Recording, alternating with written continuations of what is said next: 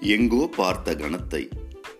யாருக்கோ நடந்த நிகழ்வை மனத்திரையில் ஓட்டி பார்த்து முதல் இரண்டு வரிகள் என் போக்கிலும் அடுத்த நான்கு வரிகள் கவிதையின் போக்கிலும் கடைசி மூன்று வரிகள் வாசிப்பவரின் போக்கிலும் விட்டுவிடுவதை வழக்கமாக வைத்திருக்கும் நான் தான். கொஞ்சம் கூட குச்சமே படாமல் என் பெயரை கொட்ட எழுத்தில் போட்டுக்கொள்கிறேன். கவிதைக்கு கீழே. பிரபு சங்கர் கா.